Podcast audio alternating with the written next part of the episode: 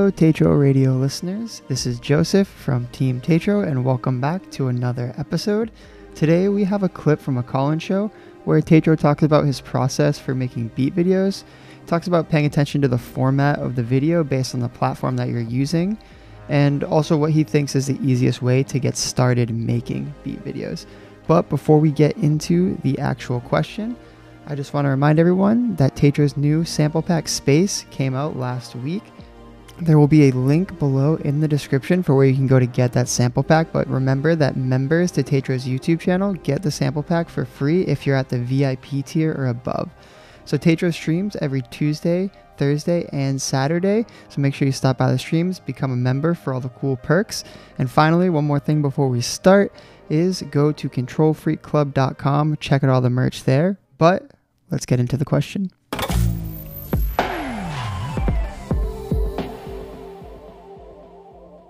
Question is more of like, how do you go about making beat videos? I've never really done them before, and like, I definitely am not ready to like say live perform. So, Sure. what is like a entry level way to like create something? Totally.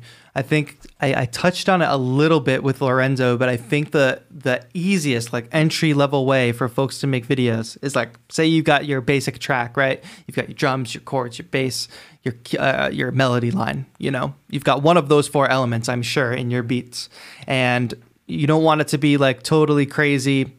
Um, you don't want to have to edit a bunch of clips together. Literally, like all you have to do, like 15 to 30 second videos are doing really great right now on Instagram because of Reels. So I guess that's one major tip on the front end is just kind of pay attention to what the platforms are doing because IGTV was big at one point. So that was long form video. So those videos were getting pushed a lot. Now with Reels, really short form vertical videos are getting pushed a lot. Um, so thinking about that, so thinking about um, like what actual format will the platform favor? So you don't put a bunch of effort into making a five minute video and then the platform's not going to push it to anybody because they're pushing 15 to 30 second videos you know? So uh, back to the like playing the certain elements.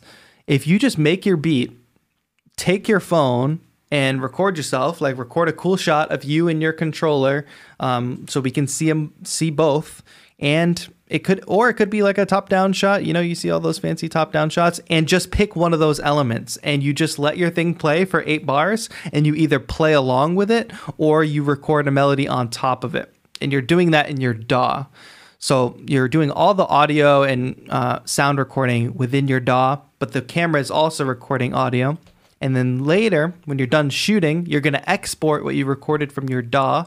You're going to take the video from your phone and you're going to line the audio up. You're going to mute the audio from the video and you're going to use just the audio um, that came out of your DAW so that it's full quality.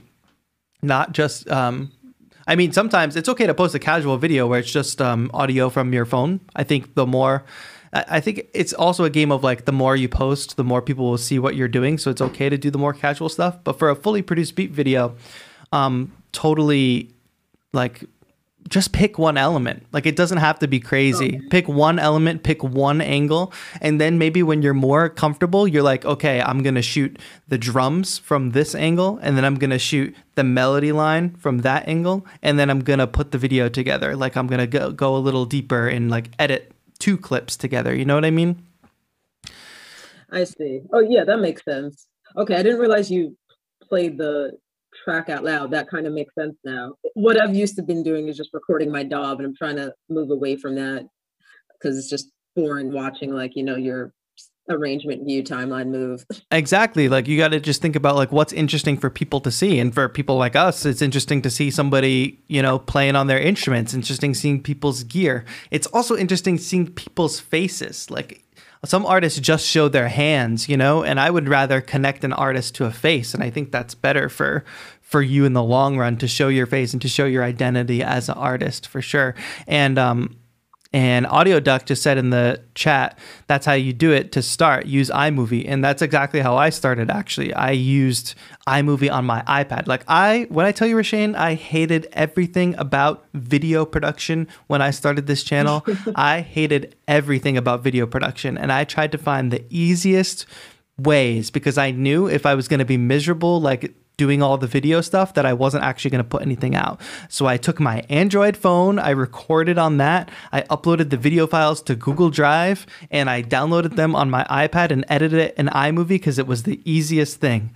But then, and, and like, if I had not started that way with like kind of like cheap, like busted looking videos, I wouldn't be making the quality videos I am today because I I didn't shoot for like oh let me get two cameras to set up and let me make sure it's in 4K HD and let me use Final Cut so I can edit all these like motion stuff in there. If I had started with that, I would have been so bogged down in the process of that that I would have been disgruntled.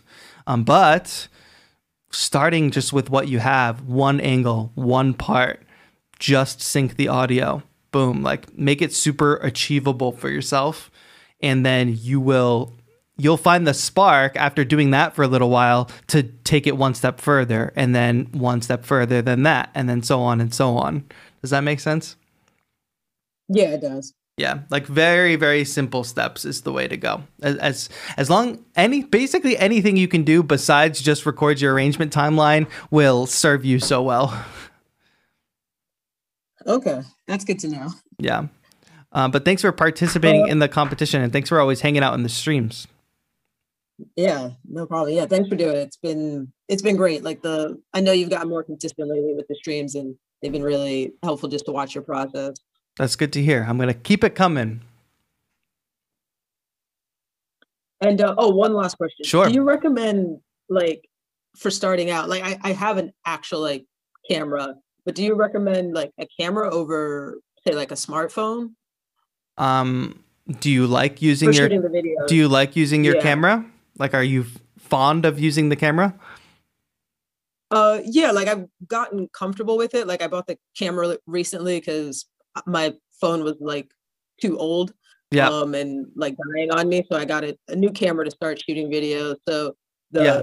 the the camera has been good. Um, I've just been I don't know about formats yet and stuff like that. So I'm still wondering sure. like what's the best If- thing when it comes to at least Instagram. Yeah, if the camera is not a roadblock, yes, use the camera. Use what's going to give you the best visual quality, and just do a little Okay. bit of research around, um, like you just said, formats. And I can tell you right off the bat, and you don't have to write it down because you can go back and rewind the stream and just remember that I said this. But in the Instagram timeline for posts under a minute, the dimensions should be 1080 by 1350. That's like a a long that's like a short rectangle. It's not the full screen. The full screen is like is 1080 by 1920.